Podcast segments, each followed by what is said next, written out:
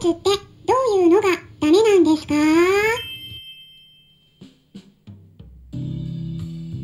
こんにちは。サラホリスティックアニマルクリニックのホリスティック獣医サラです。本ラジオ番組ではペットの一般的な健康に関するお話だけでなくホリスティケアや地球環境そして私が日頃感じていることや気づきなども含めて様々な内容でイギリスからお届けしておりますさて皆さんいかがお過ごしでしょうか？昨日はですね誕生日プレゼントについてお話ししたところでしたよね、まあ、うちの猫たちにスペシャルなプレゼントをあげたらジョバンニが一気食いしてしまったというお話もしていったんですけれどもその後ですねしばらく大丈夫だったんですけどね。今朝ちょっとだけゆるい便が出ましてあでも本当はねあの本当にちょっとねちょっとだけなんですよ、うん。まあ、これくらいで済んだので、うん、まあ途中でね与えるのをストップしたんで良かったかなと思いましたね。はい。ギリギリセーフみたいな感じでした。大きな下痢にはならず。はい。やっぱりねお腹の調子が不安定な子に新しい食材を与えるっていうのはね危ないなってやっぱ思いましたね。改めて皆さんも初めて与える食材に関しては一気にたくさんは与えないようにお気をつけください。私の真似をしないように。ということでね。はい。え今気づいたんですけどもまた初っ端から便の話をしてしまいましたね。いや昨日ねクラブハウスでイベントがありましてあの初っ端から話の流れでねあの便検査の話をしたんですね。であちょっとね後から気づいたんですけどょっと時間的に夜の8時過ぎてね食事中の方もいらっしゃったかもしれないので、えー、避けた方がいい話題だったのかなってちょっとだけねはい思いまして後から反省しました。はいあの気分を悪くされた方申し訳ないです。まあ獣医さんとかね、うん、動物看護師さんとかだったら分かってくださるかなと思うんですけれども結構食事中でもねはい便の話しちゃうんですよね。はい。あの、本当にね気づかないところがありまして公の場では気をつけないとならないですね。うん、っていうことを改めて感じたんですが昨日の夜はですねそのクラブハウスのエコロジカルドッグライフクラブっていうところでペットフードに含まれる添加物についてゲストスピーカーとしてお話をさせてもらいました。まあイギリスとかヨーロッパにおける添加物の法律と日本との違いについても触れてお話ししていったんですけれども添加物についてはどうしても添加物の名前とかね用語自体が言葉が難しかったりするので、えー、分かりにくかった点もあるかもしれないです。ということで今回はペットフードの添加物をどうやって見極めていったらいいのか私が設けている簡単な、うん、項目についてお話ししていきます。まあ、昨日参加してくださった方もそうでない方も最後まで聞いてぜひ参考にしてもらえたら嬉しいです。まず添加物についてですけれどもこの音声配信を聞いてくださっている方はペットフードの添加物についてはまああんま良くないイメージ持ってる方多いんじゃないかなと思うんですけれどもいかがでしょうか？もうすでにね結構気を使っていらっしゃるっていう方多いとは思うんですがまあでもどれなら OK としてどれならダメなのか、うんまあ、全部ダメにしてしまうとなかなか選べるものもなくなってしまうっていったこともありますよね。なのでその辺りの基準について今回はお話ししていきます。まあ、皆さん今回もしもご自宅で私の音声を聞いてくださっている方がいらっしゃったらご自身のペットフードのパッケージを持ってきてチェックしながら聞いてみてください。原材料のところを見てって当てはまっている項目がありましたら是非はいフードを見直してみることをおすすめしますまずですね私が設けている基準としては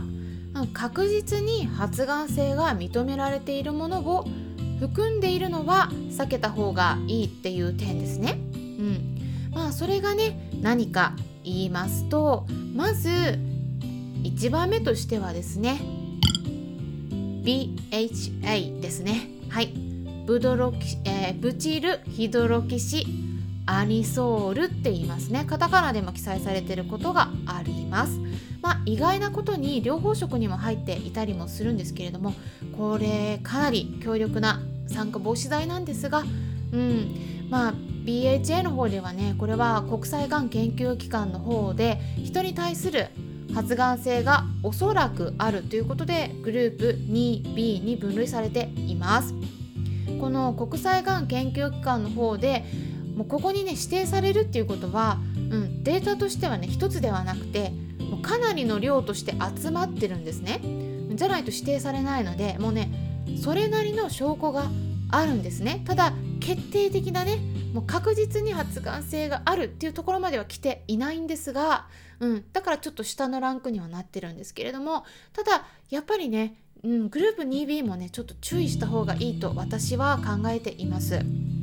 それで似たような物質として BHT の方ですね、うん、ブチルヒドロキシトルエン。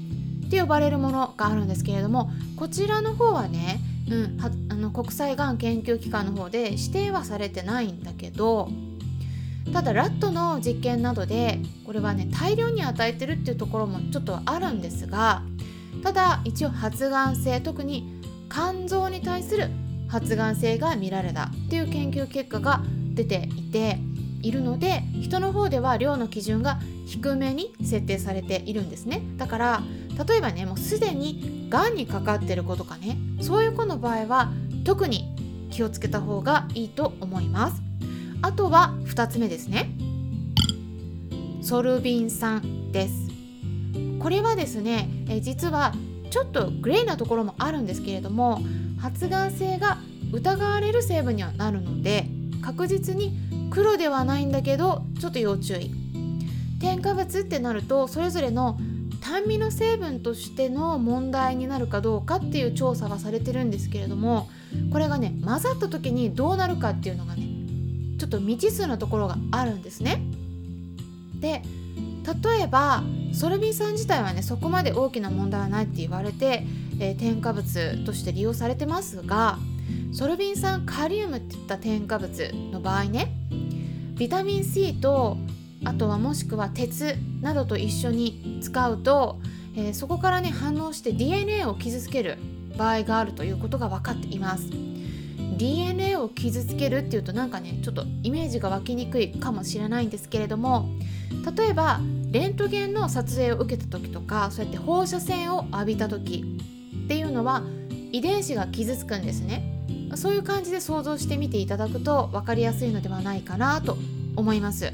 例えば原発事故もそうです。放射線をこれはまあ大量に浴びすぎたっていうのもありますけどね、うん、でもそれで DNA がダメージを受けて病気になってますよね。白血病とか、うん。まあ、それと同じようなことが細胞レベルで起こるっていうことです。それよりかなり弱いですけどね。でも特にソルビン酸に関してはその人の場合ではあの白血球がそれダメージ受けるって言ったこともこれも報告されてるんですね。だから遺伝子の、えー、細胞レベルで傷つくっていうところがありますなので添加物ってそのもの単味では問題がなくてもペットフードを作る際に他の成分と混ざった時とか体の中に入った時に構造が変わってそこから発がん物質になるっていう場合もあるんですね。まあそういったちょっとしたそういう複雑なこともあるのでうんソルビさんに関してもねちょっとグレーなんだけどまあ一応避けた方がいいかなというふうには思うんですね。あとは3つ目。合成着色料です。これはね避けた方がいいですね。ワンちゃんよりも猫ちゃん用のフードでよく利用されています。うん。もうねドライフードを粒を見ただけで分かりますね。赤色とか黄色とか緑色っぽい粒が混ざってますね。うん。これってそうやって猫ちゃんとかワンちゃん本人にとって必要でしょうか？ね、猫ちゃんなんかに含むキャットフードに含まれてることが多いんだけど目が悪いですから。もう色がね鮮やかだからといって食欲がそこでねそそられるっていうことはねまずないです。ペットフードを食べる時どうしてます？ううん、大体まあね鼻で匂いは嗅いでますけれども目の位置からして近距離のしかも動いていない物体ってね見づらいんですよ。うん、あんま見えないんです だからねあのあんま意味ないんですけどただペットフード会社さんは飼い主さんの特性をよく見ています。はい、特に猫の飼い主さんがねやっぱねカラフルな商品を好む傾向にあるんですね。どんなパッケージにしたら売れるのかとかどんな CM をテレビで流したらヒットするのかとか。はい。あのゼリー状の商品。ありますね。気をつけてください。あの中身ほとんどが添加物です。みんな使ってるから売れてるからいい商品とは全く限らないっていうことなんですね。今回クラブハウスでももう少し詳しくお伝えしたところですが特に赤色40号黄色5号黄色6号赤色102号などといった合成の着色料には気をつけてください今お伝えした着色料は全てイギリスでは禁止になっています発がん性に指定されているものもあるしその他に子供に与えると注意散漫になったり行動が異常に活発になるようないわゆる多動症とか多動性障害 ADHD と呼ばれるような症状が見られるといったことが報告されたからなんですね。こういった着色料はドッグフードにも見られますしよく人気なキャットフードによく入ってます。ぜひ気をつけてみていってください、えー、こういった添加物については、えー、かなり前ですけれどもスライド付きで YouTube 動画公開したことがありますので概要欄の方にリンク先を載せておきます。ぜひチェックしてみてください、えー、参考にしていただけたら嬉しいです。それではまたお会いしましょう。ホリスティック獣医サラでした。